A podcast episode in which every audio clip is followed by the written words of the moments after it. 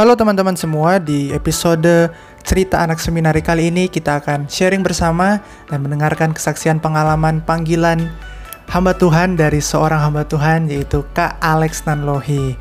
Nah, Kak Alex ini uh, adalah seorang yang melayani di Perkantas dan sangat dekat dengan anak muda. Jadi kita langsung dengerin aja podcastnya kali ini. Oke. Okay. Oke, okay, uh, kembali lagi dengan saya Bima Anugrah di podcast kali ini. Uh, saya bersama dengan seorang hamba Tuhan yang melayani di bidang anak muda yaitu Kak Alex. Halo Kak Alex. Halo Bima. Iya. Senang bisa ketemu lagi.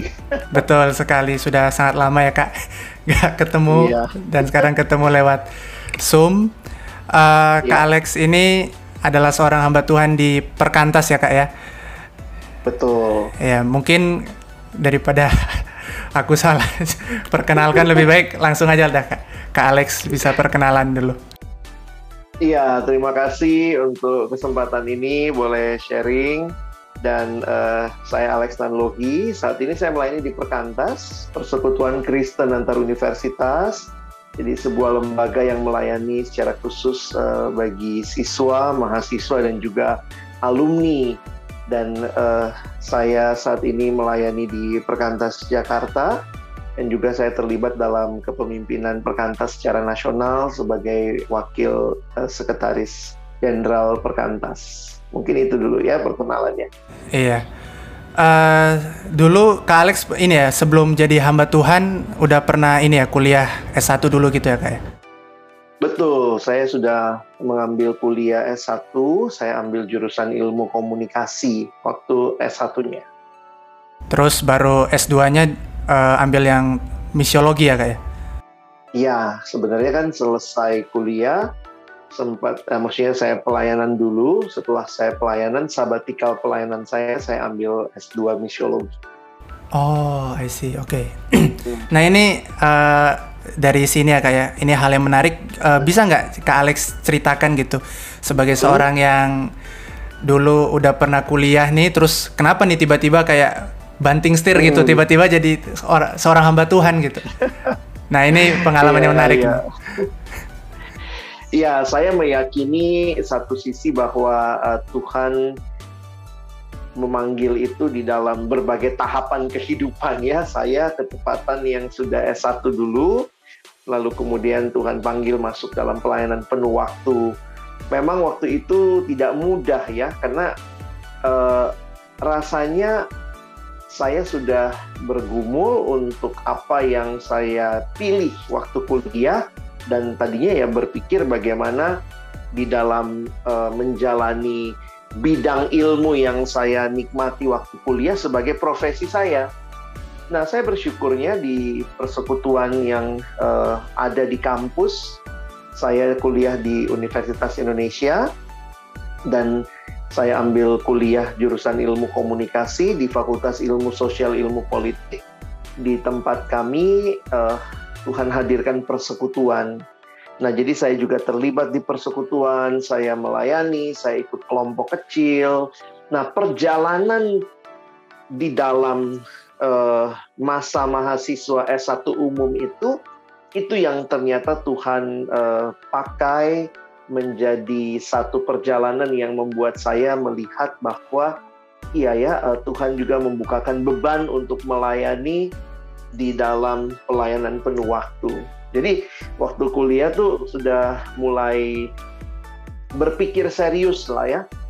Sebenarnya apakah saya akan tetap di bidang ilmu saya, uh, mencari kerja di bidang itu, atau uh, kok rasanya saya makin dibawa Tuhan menggumulkan, menggeluti firman, saya senang membagikan firman, tapi ya saya tahu bahwa saya tidak mungkin langsung uh, keluar dari kuliah saya. Ya saya seperti layaknya ya saya selesaikan kuliah saya dengan baik dengan nilai juga yang tidak tidak jelek maksudnya ya dan saya melihat itu ya caranya Tuhan memimpin ya buat saya ternyata ya itu yang saya bilang tadi ya Tuhan bisa memanggil kita di setiap tahap kehidupan yang bahkan menurut orang kenapa nggak dari awal ya, aja ya, masuk itu, itu. teologi gitu kan Tapi keterbukaan untuk dipimpin Tuhan di dalam setiap tahapan kehidupan. Saya punya teman yang sudah jadi direktur di sebuah perusahaan, tetapi ya Tuhan panggil di saat itu mau gimana juga gitu ya. Nah, hmm. jadi saya menikmati itu uh, indahnya pimpinan Tuhan lah ya, walaupun kadang buat kita tuh nggak mudah. Iya iya iya. Iya.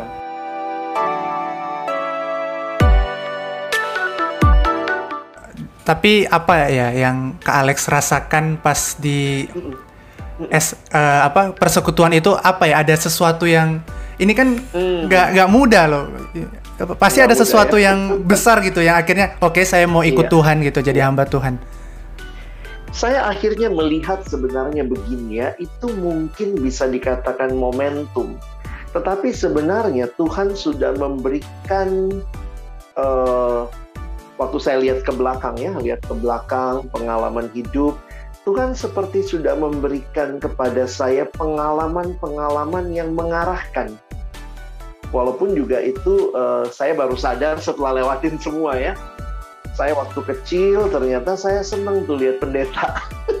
saya di rumah di rumah tuh suka kalau pulang dengar pendeta khotbah pulangnya saya khotbah khotbah sendiri gitu di rumah gitu ya jadi kayak uh, ber, berakting sebagai pengkhotbah saya niruin suaranya lalu kemudian ada beberapa pengalaman di mana saya juga dipercayakan. Saya ingat masih SMP saya udah dipercayakan mengajar untuk kelas uh, remaja gitu ya. Itu kayak loh ini masih anak SMP karena mungkin pembimbing saya waktu itu melihat wah anak ini punya kemampuan itu dan punya kerinduan. Lalu uh, tapi ya layaknya uh, anak anak siswa ya udah ambil SMA favorit, nanti habis itu ambil jurusan yang favorit gitu ya. Kalau bisa kuliah yang baik di tempat yang baik. Dan saya anak daerah, saya dari Makassar.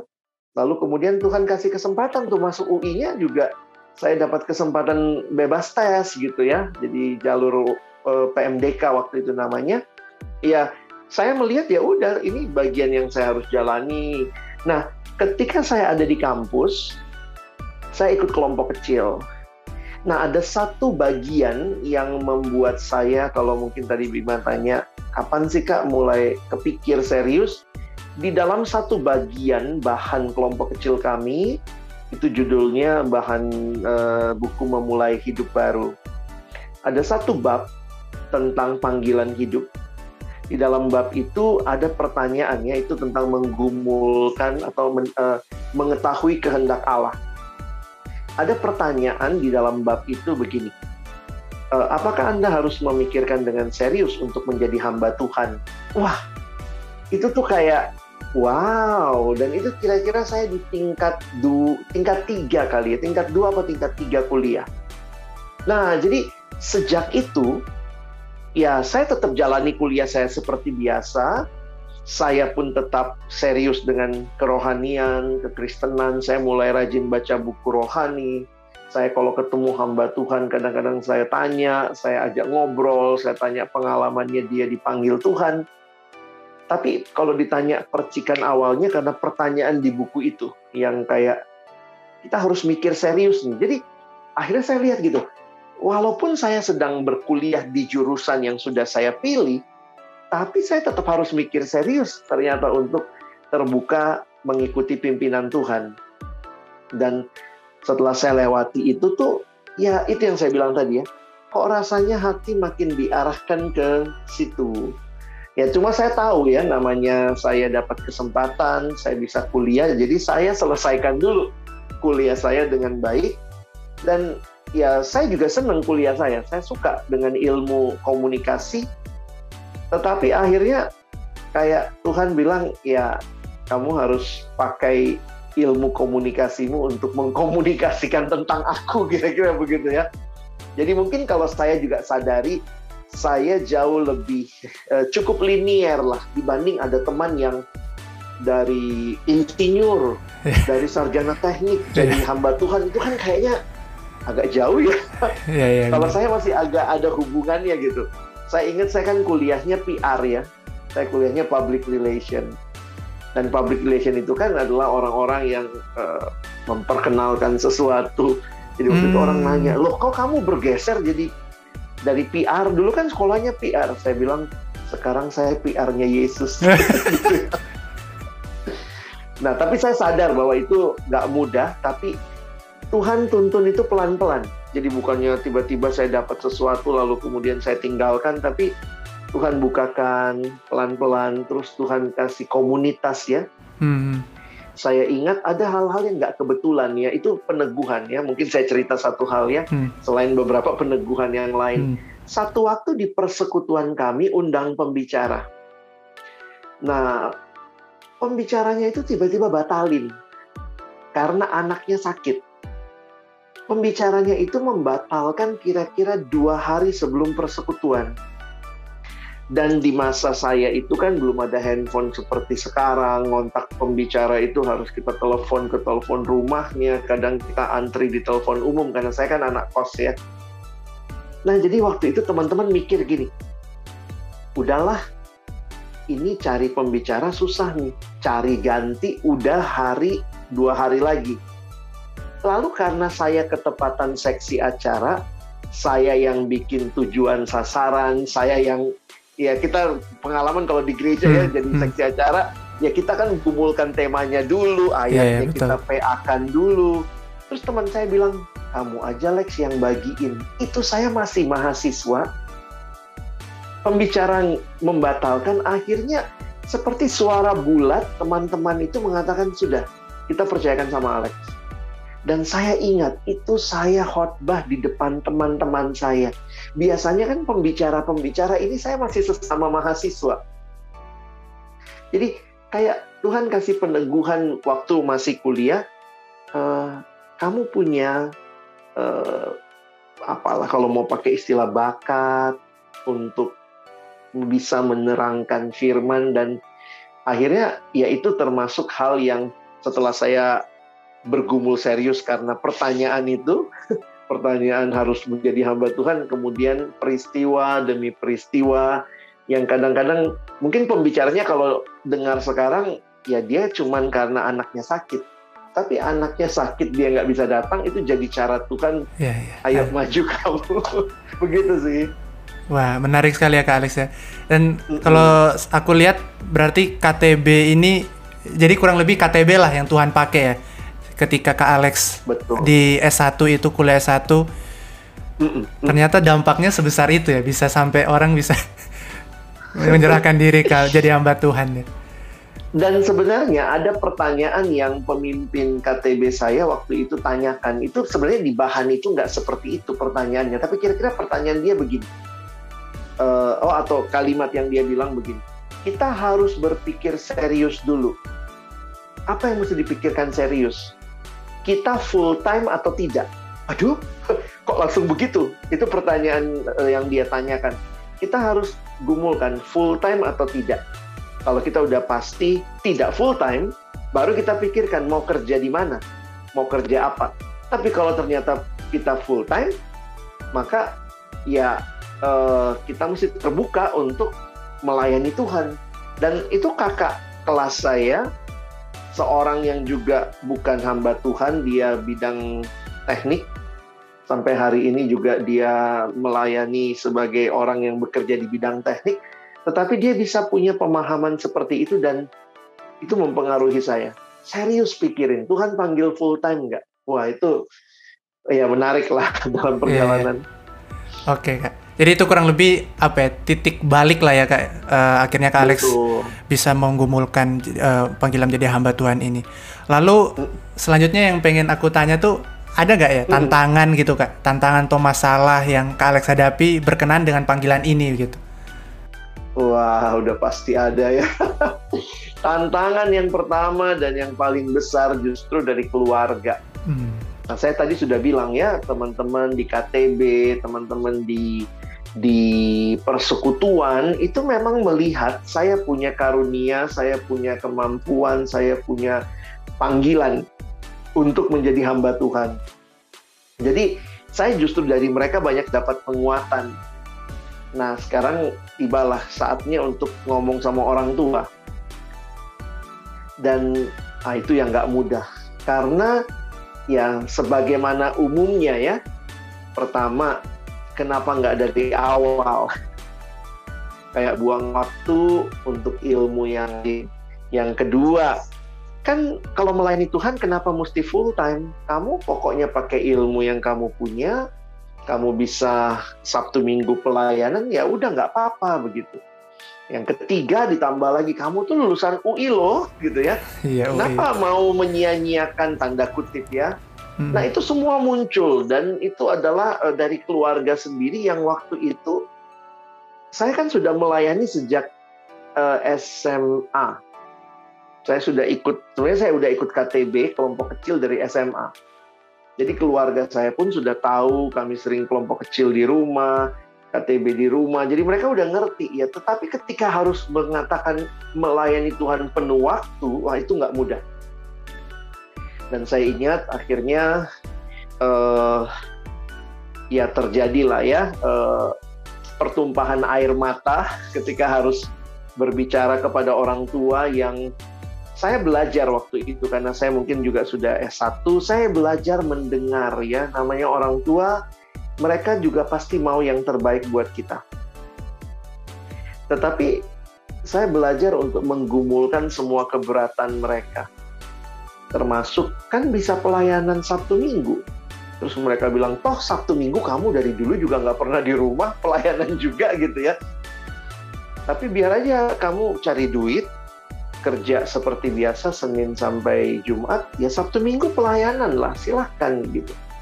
Tapi saya makin meyakini melalui saat teduh, melalui dukungan teman-teman, Tuhan panggil saya penuh waktu, bukan hanya mempersembahkan Sabtu Minggu saya untuk melayani.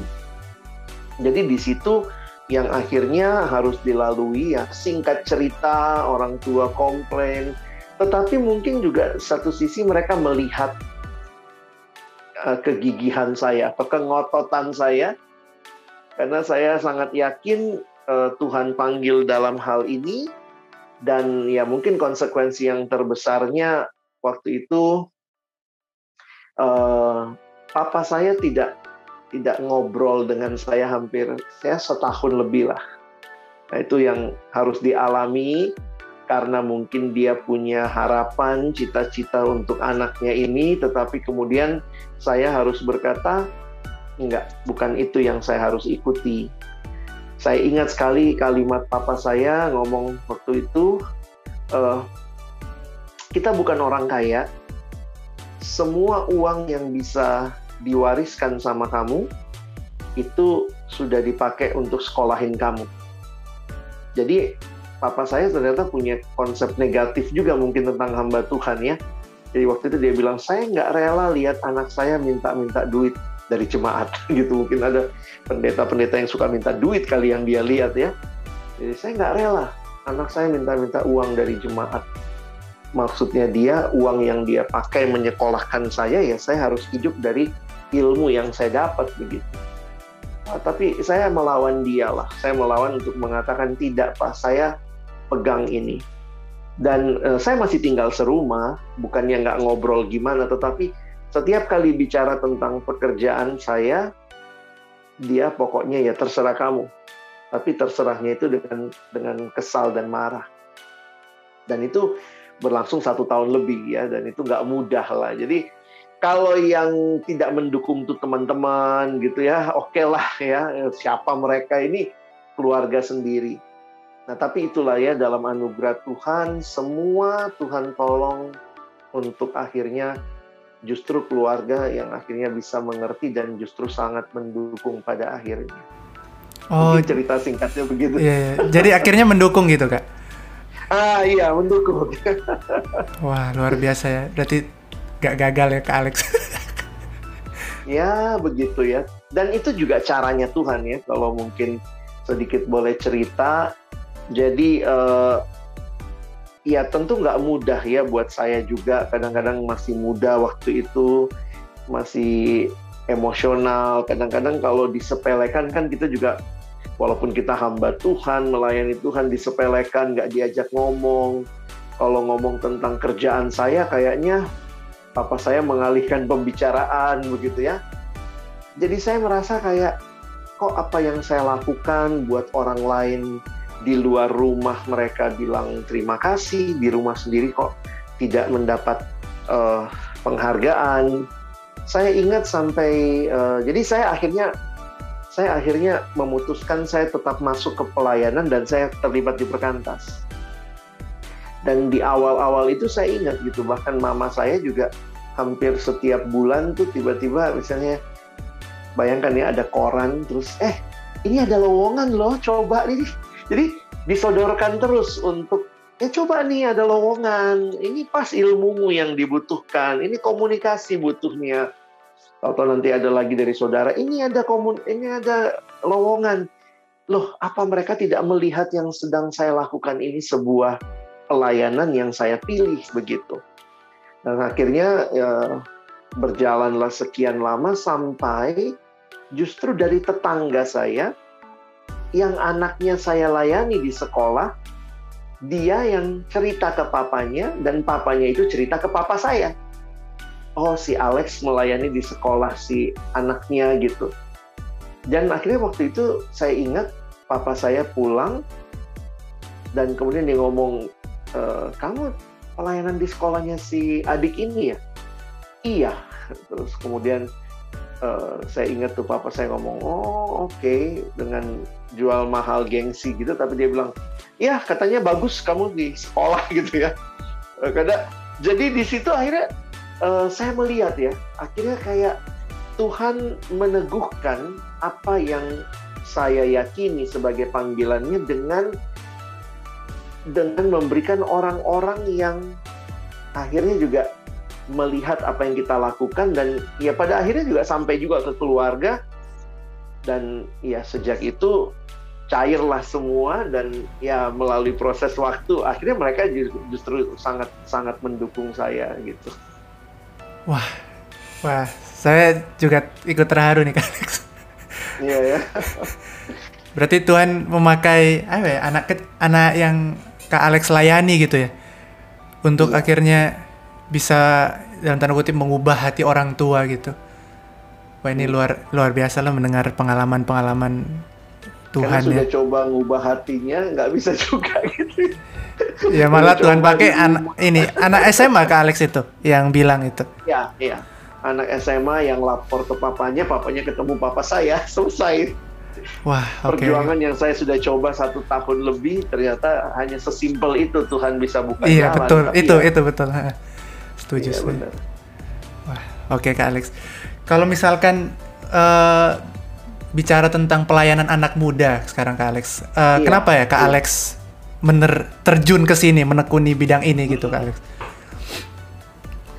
Iya mungkin yang paling sederhana saya merasa berhutang ya pengalaman Tuhan juga bahwa saya kenal dia saya terima Yesus waktu saya masih SMA saya bertumbuh di dalam masa-masa SMA saya kenal Tuhan itu dari SMA sebenarnya ya jadi itu masa-masa yang indah dalam persekutuan ikut kelompok kecil lalu kemudian saya masuk kuliah, saya juga bertumbuh di situ. Jadi ya mungkin dalam keterbatasan pengertian saya waktu itu, kalau saya ingin membagikan hidup saya dan berdampak, ya yang saya paling mengerti ya apa yang pernah saya lalui, hmm. yaitu pelayanan kepada orang muda.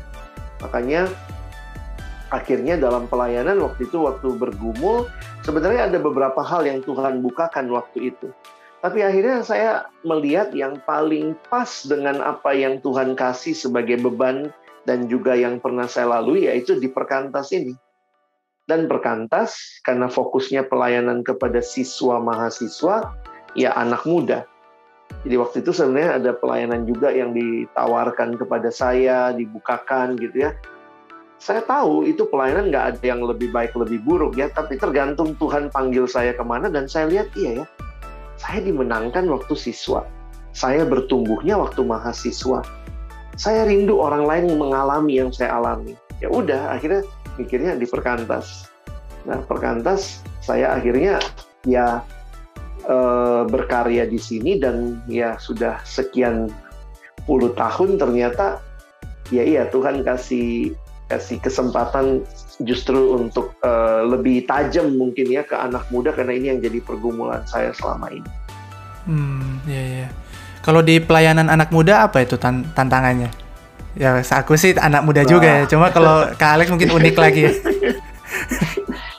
ya, tentu setiap konteks ada beda-bedanya ya. Tapi saya melihat sebenarnya tantangan yang utama adalah uh, setiap generasi punya perbedaan baik itu mungkin bicara bahasa, eh, pendekatan, gaya yang yang akhirnya ya buat kita yang ada di pelayanan anak muda ya mesti belajar untuk memahami.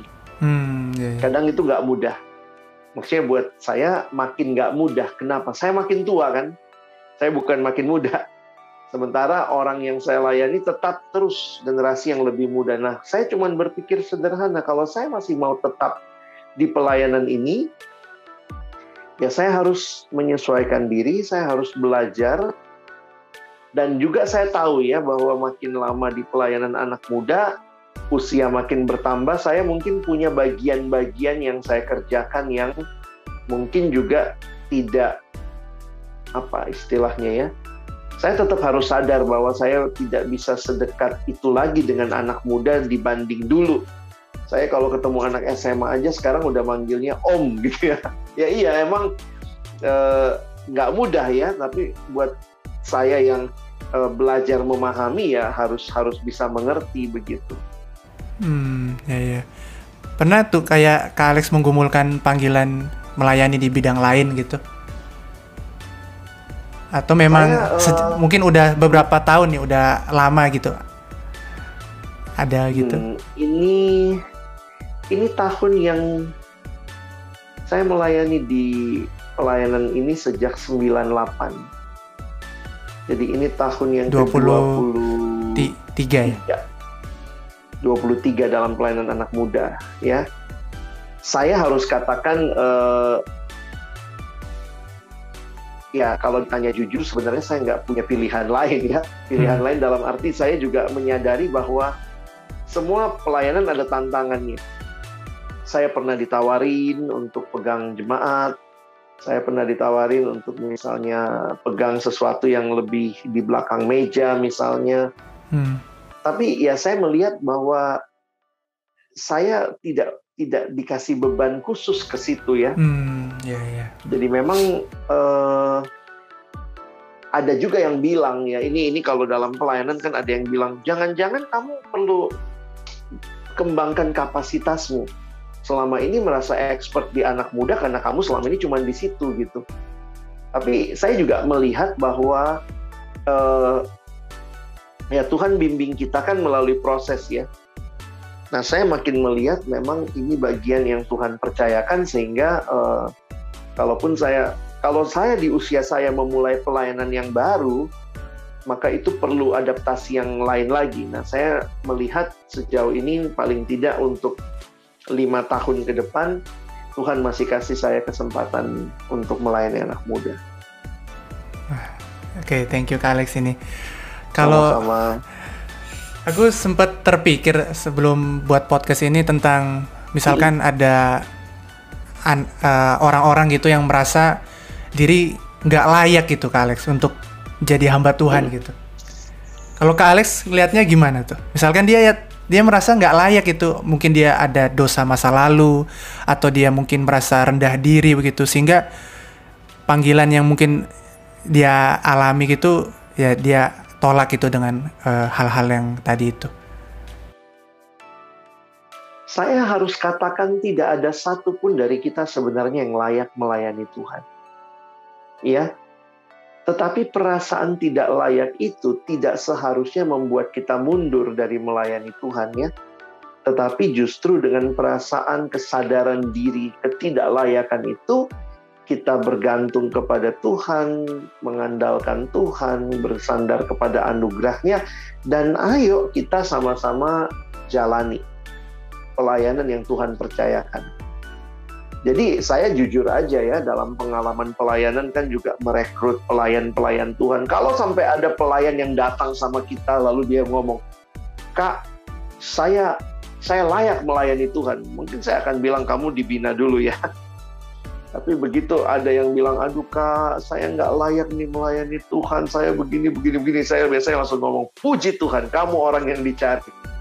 Karena begitu kamu merasa layak, kamu udah jadi nggak layak. Tapi begitu kamu sadar kamu tidak layak, nah memang ini yang harus ditolong ya.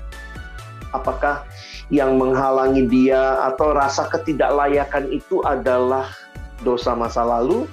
Ya selesaikan, minta ampun di hadapan Tuhan, berdamai dengan hal itu jadi jangan akhirnya karena perasaan tidak layak itu membuat kita e, merasa ya selamanya kita nggak layak. Tuhan kan sudah berikan hidup yang baru, pemulihan buat kita. Jadi buat teman-teman yang mungkin punya pergumulan seperti itu, sadari bahwa e, Tuhan sanggup. Ya saya saya saya juga ngalamin itu sebenarnya gampang ngomong ya tapi waktu ngalamin tuh nangis-nangis ya. Iya betul. waktu saya diminta melayani yang terbayangkan satu-satunya tokoh yang terbayangkan itu Petrus. Waktu itu saya ingat saat teduh lihat Petrus menyangkal tiga kali saya pikir Tuhan saya nggak lebih baik dari Petrus gitu ya. Petrus tiga kali mungkin saya sudah lebih dari tiga kali. Tapi kenapa Tuhan panggil memberi kesempatan melayani. Wah itu, wah waktu menyadari itu tuh, wah nangis, cucuran air mata ya bahwa iya ya Tuhan nggak panggil orang yang layak, yang tidak ada dosa, tidak ada kegagalan, tapi Tuhan memanggil dan memberi kesempatan. Nah di situ saya lihat, iya ya saya harusnya tidak terpuruk dengan kegagalan saya, ketidaklayakan saya, tapi justru bangkit dan ayo kita bisa mengubah masa depan yang kita nggak bisa ubah ya masa lalu ya udah lewat gitu. Hmm. Hmm. Yeah. Kalau misalkan ditanya nih kak, uh, ini kesenangan gitu kak. Misalkan apa sih kebahagiaan yang kak Alex dapat yang karena kak Alex jadi hamba Tuhan gitu? Yang mungkin kak Alex nggak akan dapat nih kalau nggak jadi hamba oh. Tuhan gitu.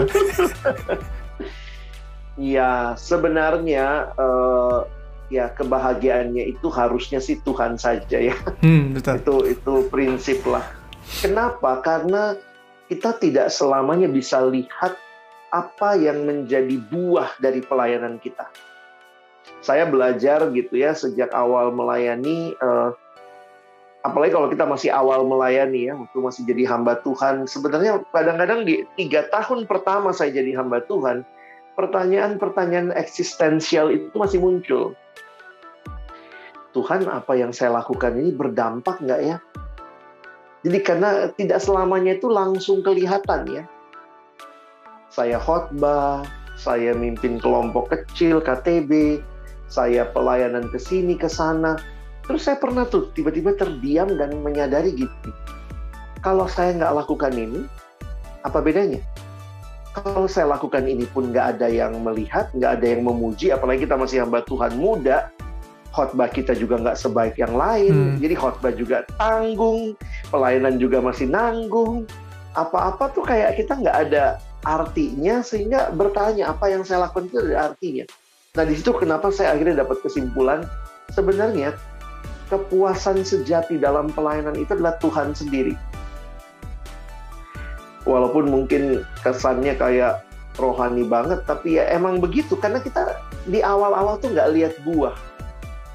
Nah kalau sekarang saya harus uh, saya harus menyadarinya begini ya ini jadi kesempatan Tuhan izinkan lihat buah nah tapi itu juga yang selalu harus ingat ya jangan sampai kita bermegah karena buah-buah itu saya sudah pelayanan cukup lama ada orang-orang yang saya bina, ada orang yang pernah uh, dibawa kepada Tuhan.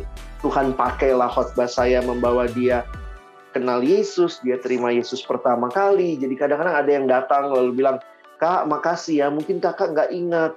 Dulu saya bertobat waktu kakak pimpin KKR. Wow, itu tuh suka cita tuh. Hmm. Tapi di awal-awal tuh nggak ngalamin begitu ya. Siapa juga undang kita di tahun-tahun awal pelayanan. Nah sekarang itu mengingatkan diri lah ketika ada orang yang menikmati pelayanan kita, pernah diberkati dengan pelayanan kita dan mungkin sekarang dia bisa share thank you, terima kasih Tuhan pakai kakak buat saya. Ya tetap harus ingat kepuasan sejati itu Tuhan. Ini bonusnya lah. Tuhan bonus. kasih bonus. Saya suka cita ya.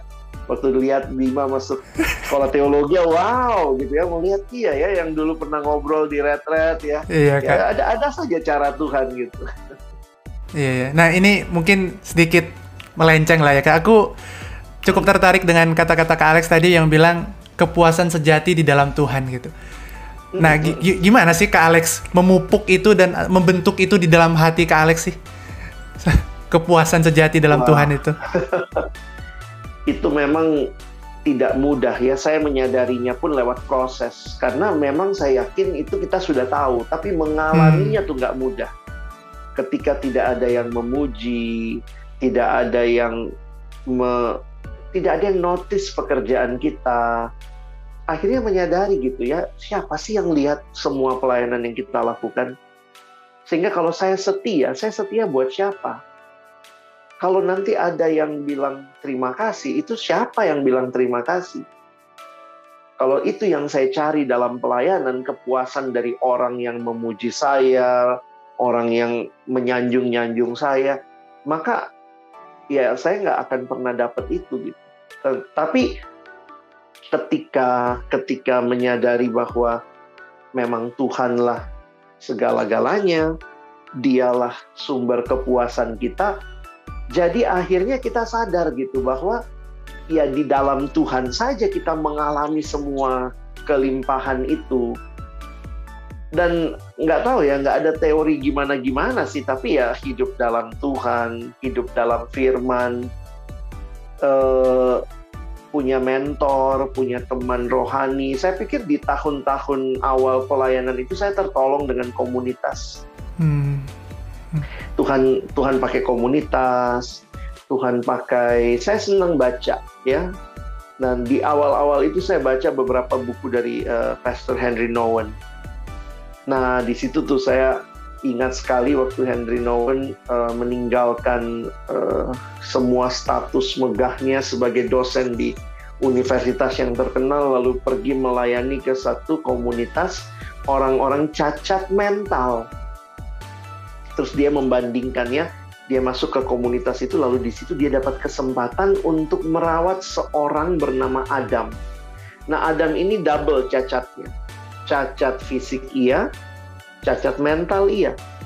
Jadi Henry Nowen ini di karena dia memutuskan meninggalkan semua uh, dunia akademis di mana dia profesor di universitas terkenal, dia masuk ke situ jadi apa?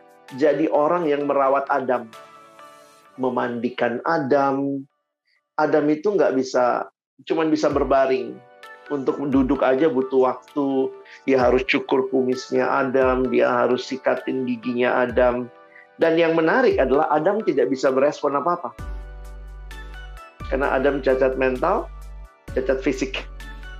Jadi akhirnya Henry Nowen coba bandingkan. Dia bilang, waktu saya di universitas terkenal, Begitu saya selesai kasih lecture, semua tepuk tangan, semua datang terima kasih profesor, kuliah Anda sangat hebat.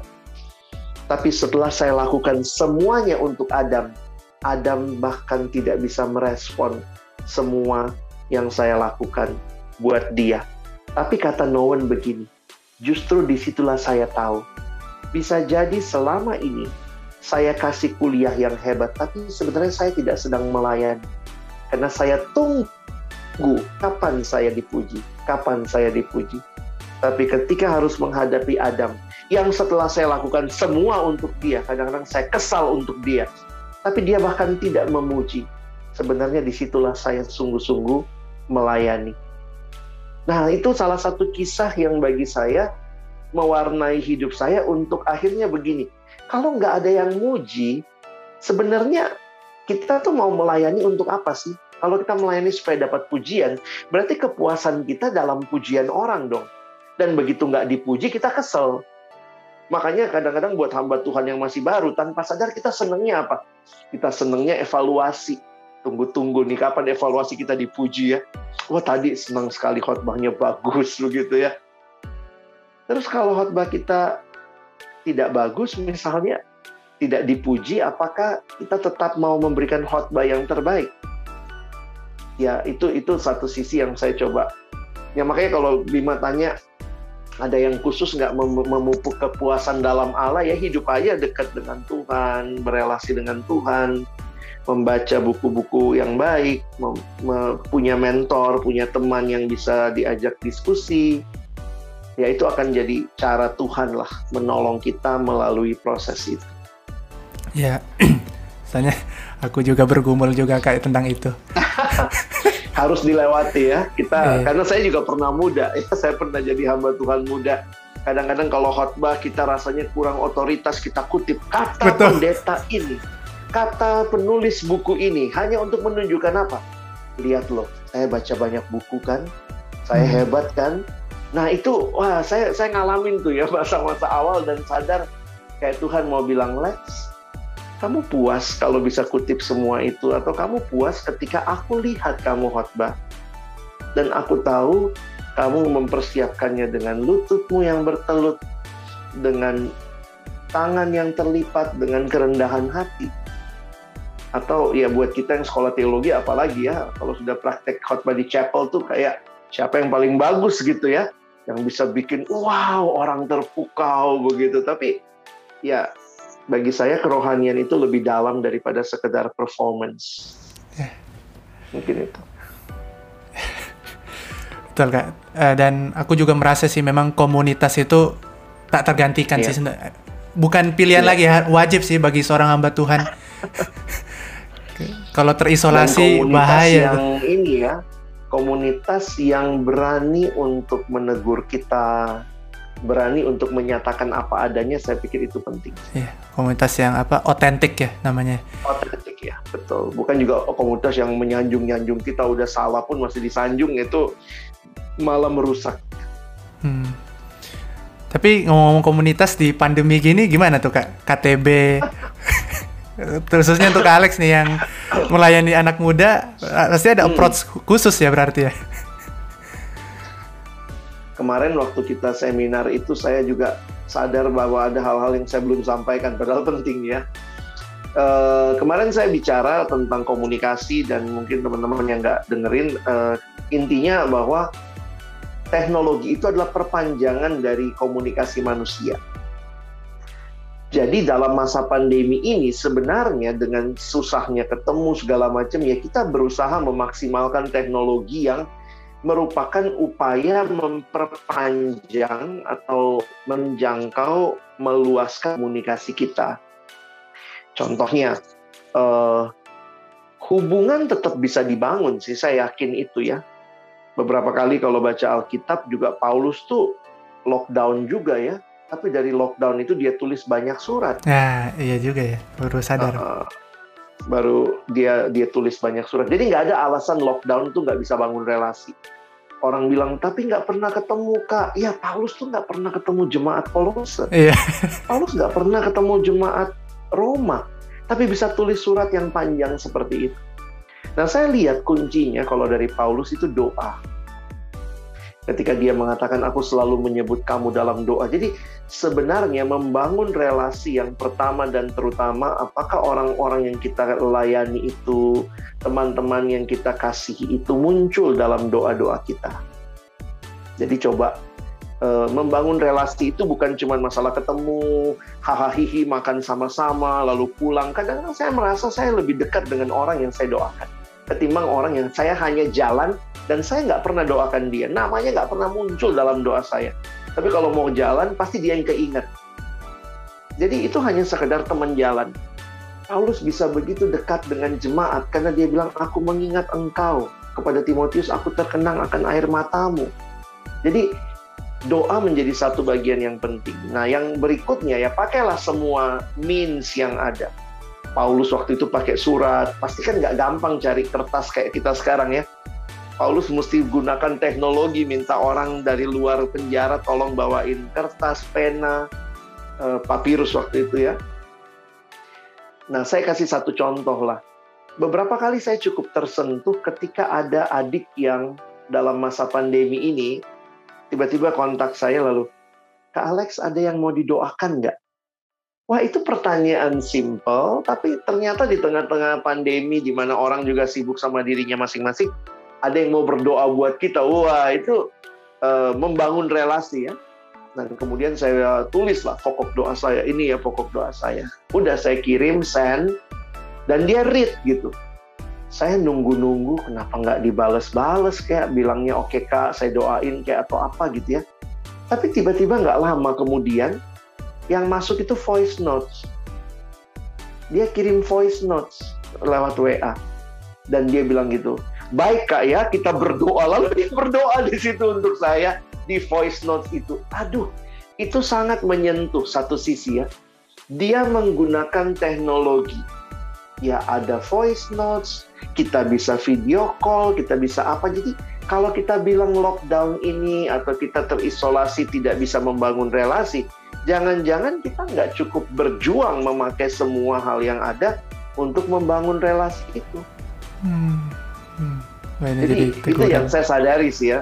Hmm. Jangan sampai kita merasa karena kita lagi pandemi nggak bisa bangun relasi bisa kok. Nah cuma mau nggak mulai dengan doa dan mengupayakan lewat semua teknologi yang mungkin kita pakai. Oke Kak Alex.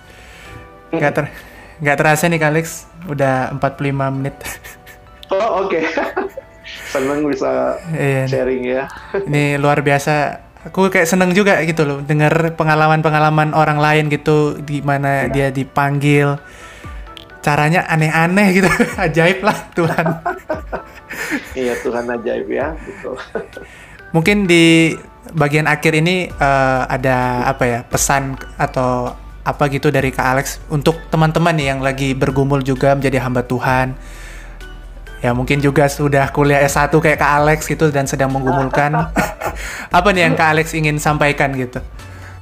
Iya, kalau saya kembali kepada pernyataan tadi di awalnya bahwa Tuhan bisa panggil kita di setiap tahapan kehidupan.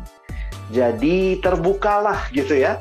Hmm. Termasuk kalau kadang-kadang kita rasakan saya sudah S1, bahkan ada beberapa teman saya sudah S2, ada yang bilang saya sudah umur segini masa saya tiba-tiba melayani Tuhan? Tapi kalau Tuhan panggil mari sediakan diri kita untuk dipakai Tuhan. Tentunya lewati pergumulannya ya supaya juga tidak gegabah jadi orang yang benar-benar cari komunitas yang bisa menolong kita juga.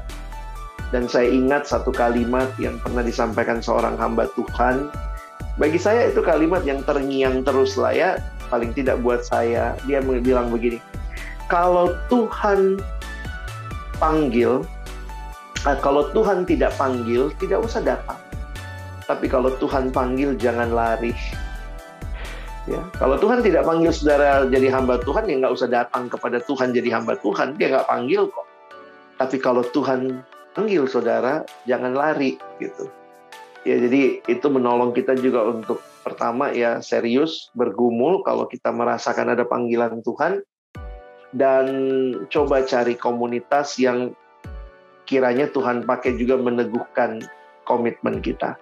Dari pengalaman saya, mungkin ada tantangan. Ada yang bebas tantangan, ada yang ada tantangan, tapi kalau memang itu kehendak Tuhan, pasti ada jalan Tuhan untuk meneguhkan. Nah, mungkin itulah dari saya. Hmm. Kalaupun lari, dipaksa Tuhan kayak Yunus. makanya kalau lari itu kan lebih capek ya tariknya balik gitu ya iya. daripada tarik tarikan menyerah aja iya benar benar menyerah aja kalau Yunus harus diombang ambingkan di laut dulu baru ini kan iya, kalau iya. kalau Bima sendiri ada pergumulan waktu itu maksudnya ada tantangan atau tidak secara garis besar sih nggak ada tantangan yang terlalu berarti oh. ya orang tua juga iya. puji Tuhan uh, menyetujui ya. iya tantangannya ya memang di sekolahnya ini yang memang banyak sekali hal yeah. yang Tuhan ubahkan lah orang hmm, yeah. uh, banyak kan gitu. Mungkin di terakhir ini uh, Kak Alex bisa doakan kita yeah. teman-teman juga untuk yeah. menutup juga podcast ini. Baik, mari sama-sama kita berdoa. Tuhan, terima kasih tidak ada hal yang kebetulan terjadi dalam hidup kami Terima kasih juga melalui podcast dengan Bima Anugrah hari ini kami boleh mendengar, melihat secara khusus apa yang Tuhan karyakan di dalam hidup setiap kami. Kami sadar bahwa apa yang kami lalui adalah bagian dari rancangan Tuhan yang indah yang sedang membentuk kami. Seringkali tidak mudah. Ada lika-liku, tetapi ketika Tuhan panggil, maka Tuhan juga akan membuka jalan dan Tuhan yang akan meneguhkan setiap tahapan. Karena itu hamba berdoa bagi saudara-saudara yang mendengar podcast ini, yang mungkin sedang dalam masa-masa mereka menggumulkan. Apakah betul panggilan yang Tuhan nyatakan? Bagi mereka yang mengalami pergumulan, Tuhan yang kiranya teguhkan, Tuhan mantapkan dengan setiap pilihan-pilihan yang harus dibuat. Dan bagi mereka yang mungkin juga jalannya terbuka luas, biarlah terus berserah kepada Tuhan untuk tidak juga gegabah dan tidak menjadi sombong, tetapi benar-benar berserah kepada Tuhan untuk dipimpin Tuhan. Karena itu kami sungguh berdoa, biarlah podcast ini dengan berbagai cerita orang-orang yang dipanggil untuk menjadi hamba-hamba Tuhan boleh menjadi berkat yang besar buat setiap yang mendengar Terima kasih juga buat Bima yang terus Tuhan pakai. Berkati juga di dalam pergumulannya, kerinduannya, studinya, semuanya Tuhan lancarkan dan Tuhan bangun bagi kemuliaan nama Tuhan. Kami bersyukur dan kami berdoa di dalam nama Tuhan Yesus Kristus. Amin. Amin. Ya. Terima kasih Kak Alex sudah um, mau jadi narasumber, memberi waktu untuk berbagi bersama di sini Kak Alex. Terima kasih. Thank you. Oke. Terima kasih teman-teman uh, yang sudah mendengarkan. Sampai jumpa di episode selanjutnya.